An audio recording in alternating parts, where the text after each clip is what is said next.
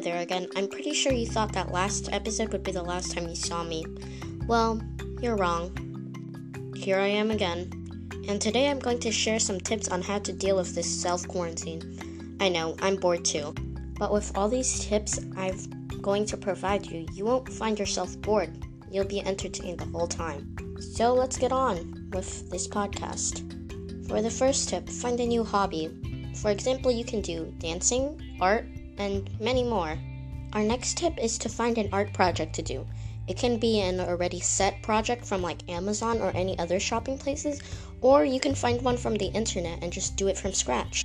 And I might want to mention the other day I did make a mosaic. Finally, you can write a story about your experiences in this self quarantine. And for all I know, writing is taking a long time.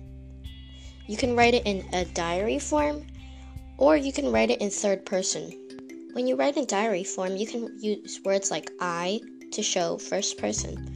And when you're writing in third person, it's when you use an outside narrator that knows the feelings of one character or many characters. Some other tips may include enrolling yourself for some classes or going outside for a walk.